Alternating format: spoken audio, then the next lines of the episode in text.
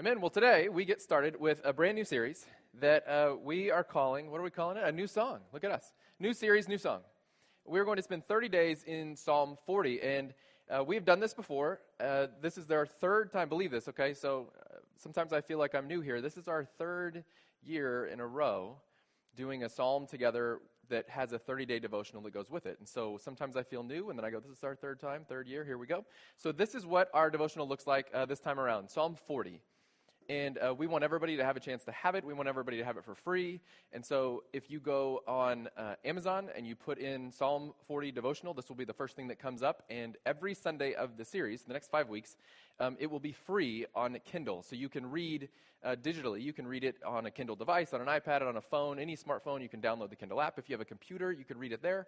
Um, so you can do it that way. And just to make sure that it doesn't miss anyone, we will also put every single day, we will put the devotional on uh, our Facebook page at 6 a.m. And so if you are want to uh, just show up, wake up, and uh, do it that way, that's an easy way for you to do it there, and it's also an easy way to share it.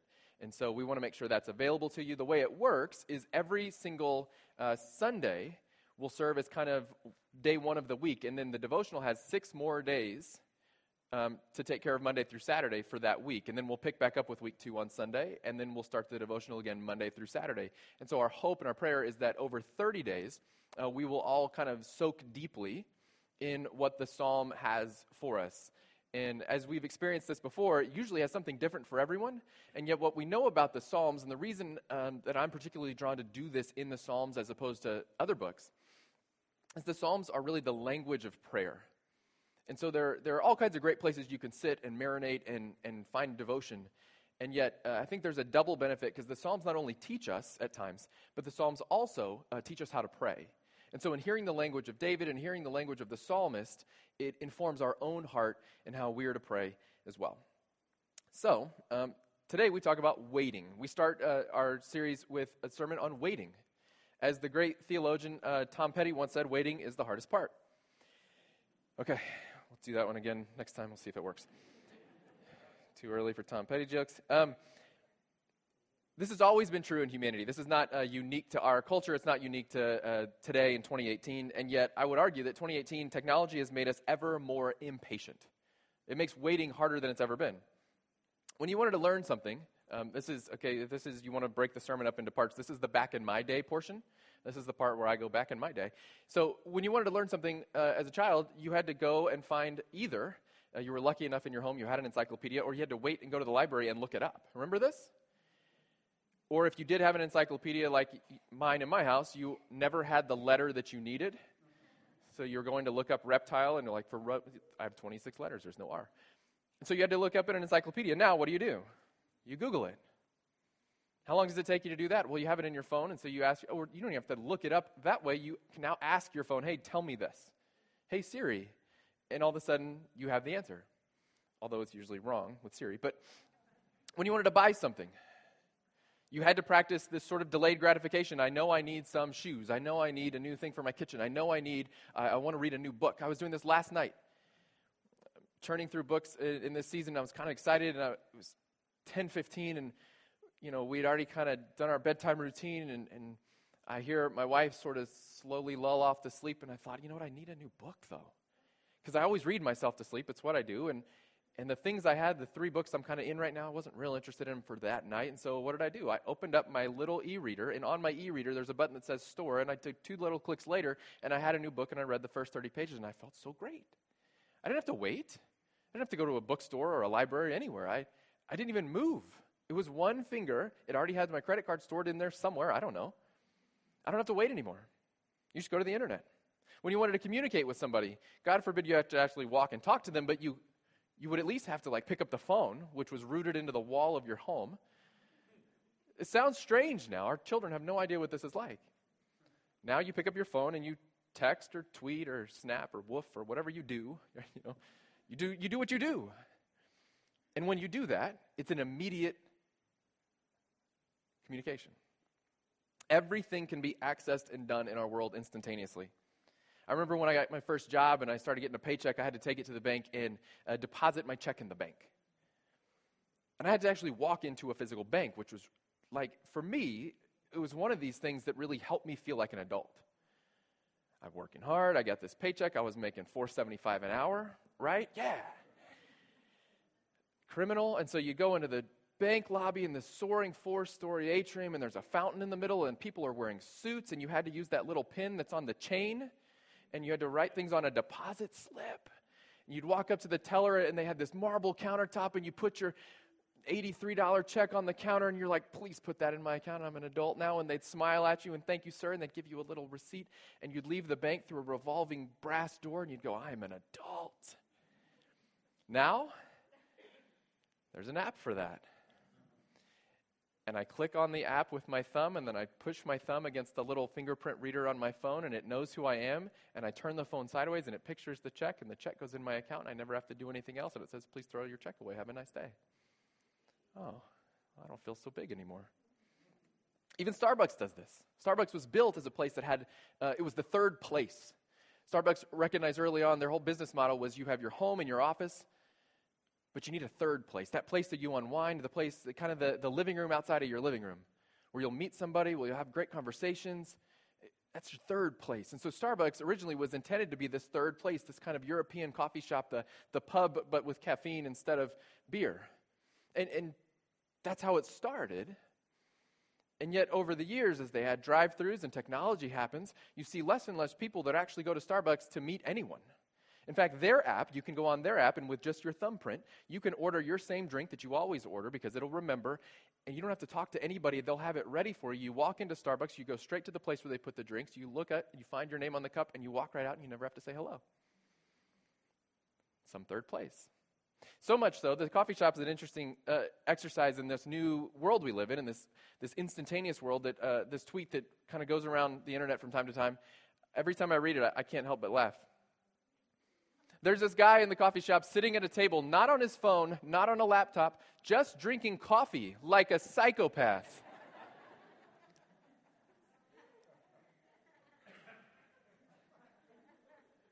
there was a day that you went to the coffee shop to drink coffee. And this happened to me. I was in Toledo doing some work a few uh, weeks ago, and I sit at a little coffee shop downtown, and there was a guy who was just sitting there drinking coffee and staring blankly at the world. And I was a little nervous. It's like, what do you think he's doing? So I opened up like four more laptops as like a, you know, just a defense in case he did something weird. You didn't, you never know. What's your Wi-Fi password? What? Can we talk? No, no, no. I want to talk to these digital people, not you. Instantaneous. We have all these different ways to get to what we need, and yet so much of what we uh, used to experience in the waiting has evaporated, which makes waiting today even harder. We're even more terrible at waiting than we've ever been. On to the psalm. Psalm 40, verse 1. It's a psalm of King David. He says, I waited patiently for the Lord. He turned to me and heard my cry.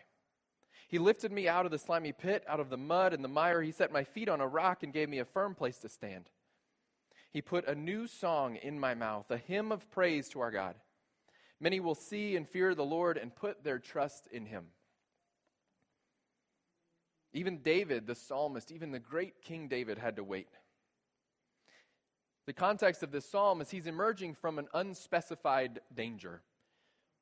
In other places, he talks about his enemies that have come against him.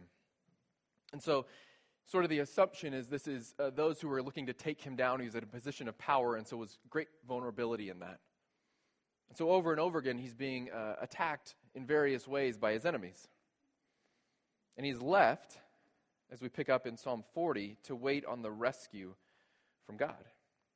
Literally, the first uh, verse here, I, I waited patiently for the Lord. The literal construction of that reads this way it says, In waiting, I waited. In waiting, I waited, which is really odd for us. It's just awkward, kind of like, why would you say it twice? And yet, when you know the way the Hebrew works, anytime you have a, a repetitive um, word in the Hebrew, it's, it's for emphasis. It's, it's no, he's, he's really waiting. He's not just waiting, he's capital waiting with an exclamation point waiting. In waiting, I waited. See, there's two types of waiting. The first type is, is waiting in apprehension, in anticipation.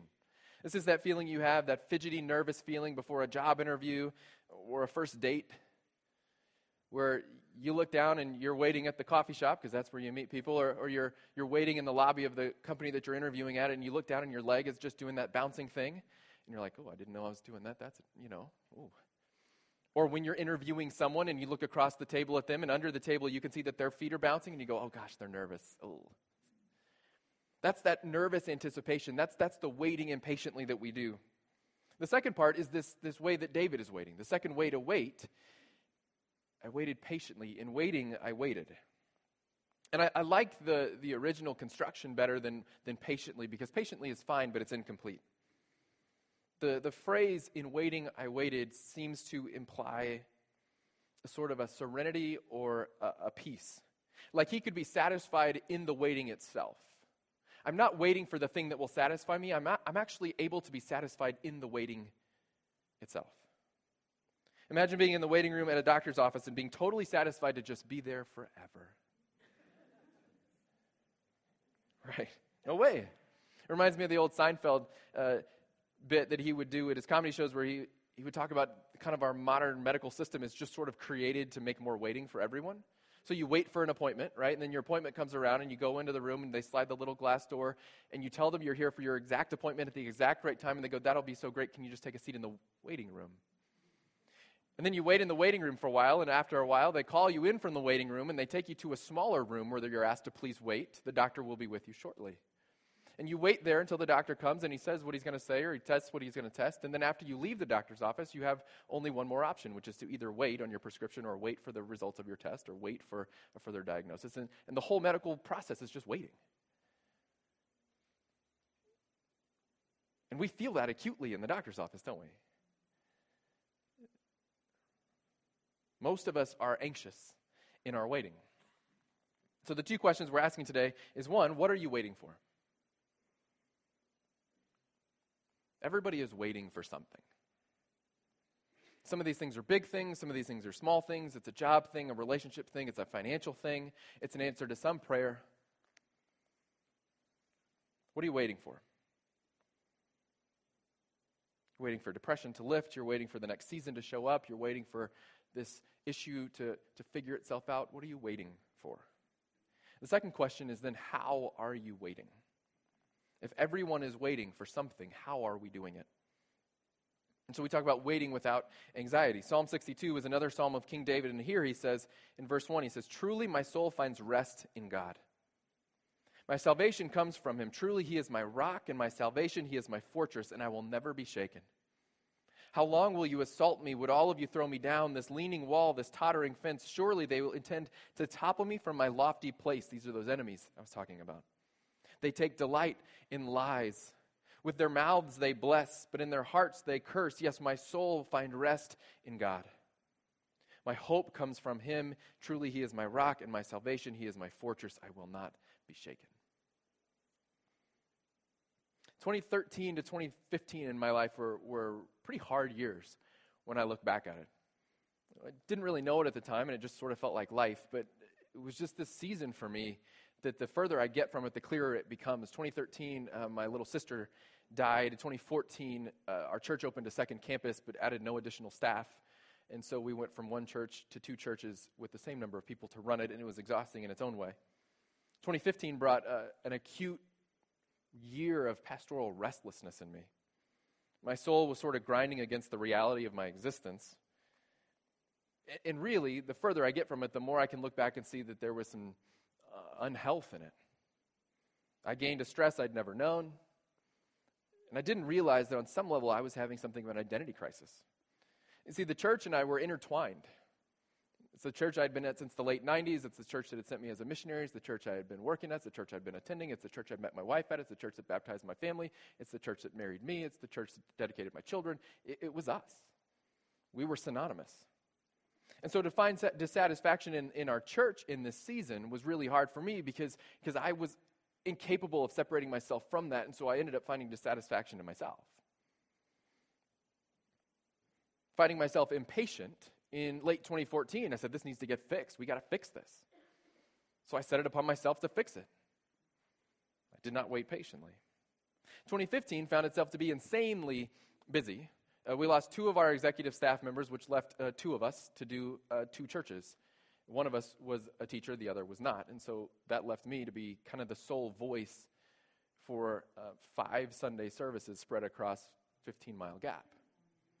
And so we had help, and other people would do this, that, and the other, and, and it all worked out. And I found myself energized by the, the challenge of leading at that level, um, kind of at the drop of a hat. And yet, I looked back at the end of 2015, the first 11 months anyway, and I realized I'd preached 63 distinct messages over the course of 48 weeks which was something, except that it's not 63 times I preached, because when you preach three services in a, a, morning, or you go and you do five for Easter, or whatever it is, it ended up being like 140 times, which is an unsustainable amount of content generation, much less um, public speaking. It was in that season that I started perusing job boards. I was like, yeah, maybe there's something else. Maybe, maybe, maybe I got to change the context. I got into a seminary class that fall of 2015 that, that God knew what I needed when I needed it. And the class, the professor, one of the things that uh, our grade was based on was a daily journal that we had to turn into him, which was a little awkward at first, but then I realized he didn't really care and he probably didn't read it, but it just forced me to do this thing that in my busyness I'd stopped doing. It slowed me down. And an everyday journaling reminded me of my identity in Christ. December, I was given a month off, um, partially for good behavior, partially because uh, the church was a little bit afraid I was going to burn out and disappear. And so, for all of December of 2015, I didn't have an email, I didn't have a phone call, I didn't go to church. I just I disappeared in a good way. And the distance I got there from the church and from my job and that, that misplaced identity was one of the great blessings of my life. Around the same time, Steph and I started praying. She led me in a prayer to ask God for overwhelming opportunity. said, Lord, I don't know if that's in Texas or where that's going to be. You know, she said, maybe it's in some sort of reclaimed northern frozen swampland. I don't know. Uh, prophetess. We started praying for this overwhelming opportunity, and it was disassociated from my previously misplaced identity. For the first time in my life, I felt this real deep peace. And really, it was that season, the first time in my life, that I really could say, in waiting, I waited. I was content to be right where I was until I wasn't supposed to be there anymore.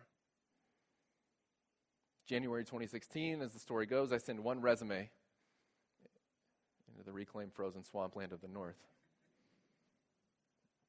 And we start here in July, and the rest is ongoing history.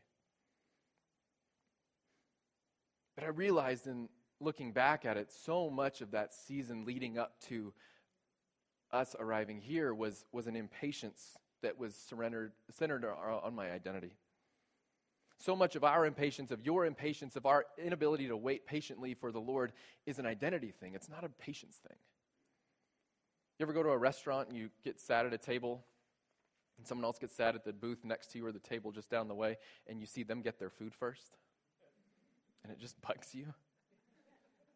This happened to us the other day. There were two tables got their food. We ordered first. We were here first. We ordered first. Why did they get their food first? What's that about? You don't actually care whether these strangers are eating before you. You know, it doesn't matter to your life. What bothers you is it communicates something about your lack of importance. There's some sort of subtle identity thing that you go, Am I, am I, I'm worthless, huh? That's what you think? Give me my food. It's a low key identity issue. Traffic reminds us of this. Traffic reminds us how small we are. We feel stuck. It's an identity thing. We have to come to face to face with the idea that I'm not in control and, and ultimately, I'm one of a billion people that are seemingly on the same two lane road going the same direction, two miles an hour. And my identity gets chipped away. I'm not as important as I thought I was. What do we do with this? When finances stress you out and you find yourself grinding over that, when a relationship stresses you out and you find yourself feeling like your identity is being chipped away at, Psalm 62, in that scripture, what, what we read, what David says, is it is God's permanence that is our patience. God's permanence is our patience. You see, David uses Eastern language. As Westerners, we would never assign uh, uh, like kind of concrete terms to God. We always use abstract terms. We've said this before. We, when if I ask a group of Westerners, you know, what is God? And then God is love, and God is peace, and God is hope, and God is joy. And if you ask a group of Easterners, Jewish people, Middle Easterners, say, describe God. What is God? Well, God is eagle, and God is rock, and God is fortress.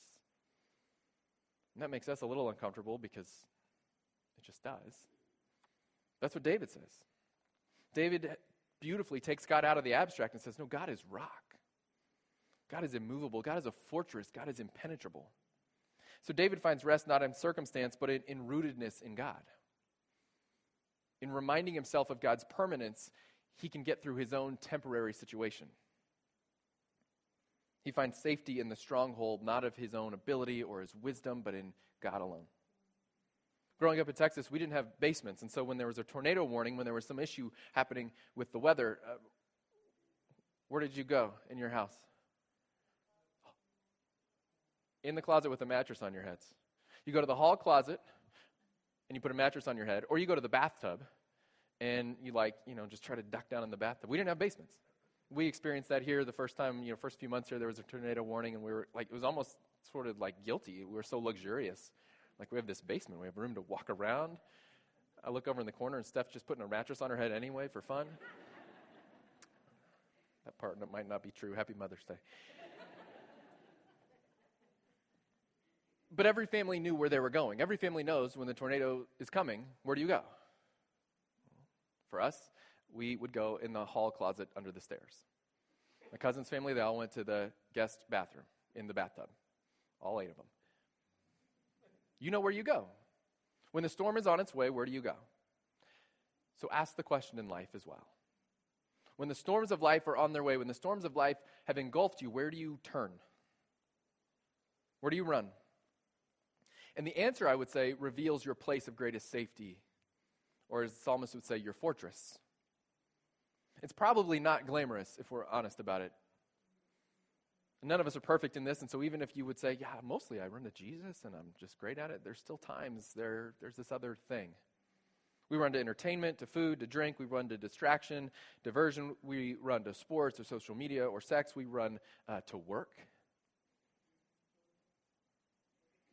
Plenty of places to run when the storms come. And yet we all know only one thing holds back the storm. There's only one place that's truly secure. And so listen to Jesus as he finishes the Sermon on the Mount, Matthew 7, verse 24. He's just finished this incredible sermon about all the things that, that we as Christ followers are to do, the ways we're to behave. And he says, Therefore, everyone who hears these words of mine and puts them into practice is like a wise man who built his house on the rock. The rain came down, the streams rose, the winds blew, beat against the house. It did not fall because it had a foundation on the rock. Everyone who hears these words of mine and does not put them into practice is like a foolish man who built his house on sand. And the rain came down, and the streams rose, and the winds blew and beat against the house, and it fell with a great crash. He's saying, when the rains of life come, when the storms of life, of life come, be found in me, be found in truth, be rooted in the thing that's real and that's permanent. Where you wait reveals your foundational position and so you have to ask yourself the question when I am waiting, when I am impatient, when I am looking for that next thing that's coming, am I waiting rooted in the permanence of the rock, or am I waiting on shifting sands that when the storm comes, uh, I'm in danger of crashing? In life, we really have two options. We can adopt the anthems of anxiety and apprehension that permeate our culture, treat the symptoms, embrace distraction or we can replace them with the song of salvation. We adopt the anthems of anxiety that permeate our culture, or we replace them with the song of salvation. Easy to say that. What does it mean? Back to your identity, your foundational position. Where is your identity? Coach, business person, doctor, professional, husband, mom, wife, dad, influencer, trendsetter, artist, preacher? See, my story was I had to recognize that my identity had become um, unhealthfully intertwined with my vocation. And with it, my peace and my hope and my joy, and more than I want to admit, my meaning had become caught up in what I do, not who I am.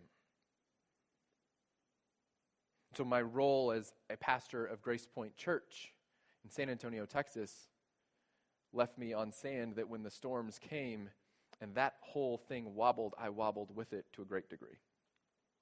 My job was the song of my salvation. And so when storms hit, I was shaken. The beauty of it, of a sovereign God, is God used that um, in my life to dislodge me from a place that I couldn't have imagined leaving and to bring me to a place where I never would have dreamed existed. God uses even our, our weakness, even our disobedience, even our, our tough seasons, even the times when we look back and go, man, I can't believe I've been doing that for this long. God used that. God took that in me and dislodged me from a place I couldn't have imagined ever leaving. And only in having that undone did I find my identity in Christ again, and did my soul again find true rest. The contentment of in waiting, I waited. Now I, I can, with honesty, say all pastors are interim pastors, which is a strange thing to say.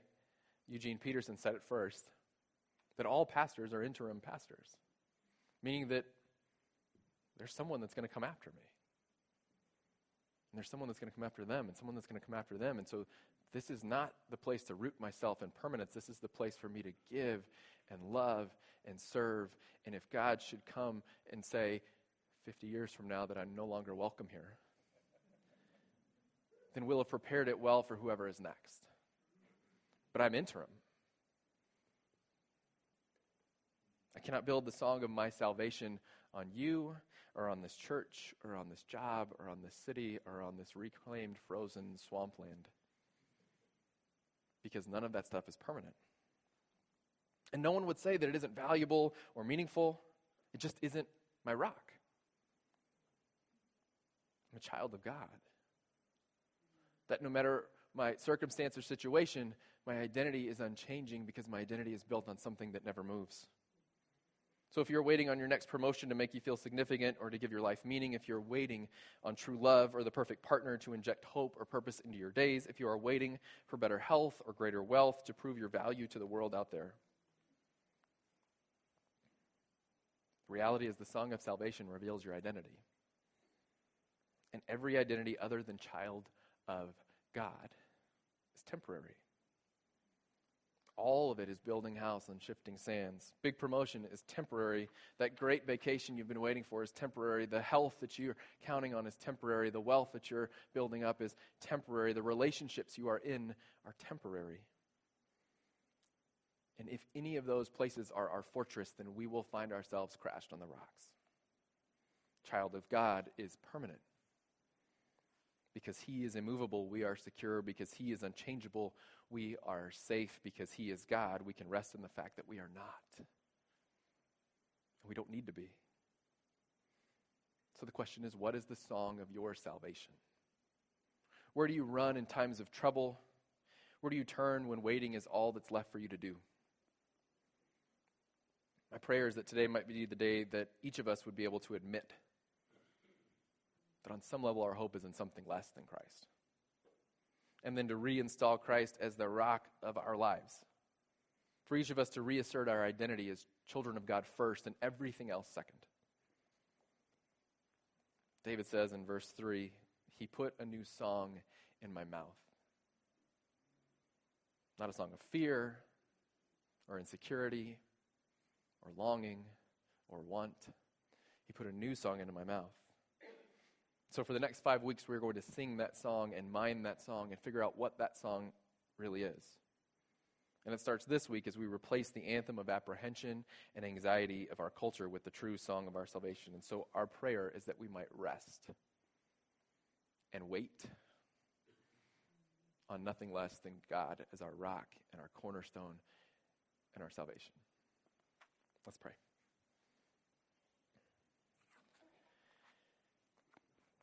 Heavenly Father, uh, my confession, maybe our confession, is that on our best days we do pretty well to rely on you alone, and yet we don't have our best days every day. And maybe our not so best days are here and there, or maybe it's a season, or maybe it's all we've known. Father, we would confess that uh, we rely on lesser things for hope and joy. We rely on lesser things to give our lives meaning or purpose. We rely on, on lesser things. And then, Father, uh, I would admit to being surprised still when those lesser things let me down in the storm. So, God, our prayer as a people is that you would find us rooted on the rock, that you would find us built into you and not into anything less. God, you would remind us that you are everything we need and that we, in you we're secure. So that we can wait patiently, so in waiting we can wait contently. Knowing that if all we do for the rest of this life is to wait for that next thing that we think you have promised, that in your presence waiting is enough where you've made us whole, where you've saved us from ourselves and you've called us your children. God, remind us that that is more than enough. Father, we're thankful for your presence in this place, for your word that teaches, and God, for a community that we can wait with, we can walk with, we can journey with, we can cry with. Father, I pray that you would draw us to unity, you would draw us closer. Remind us of who we are in you. In Jesus' name, amen.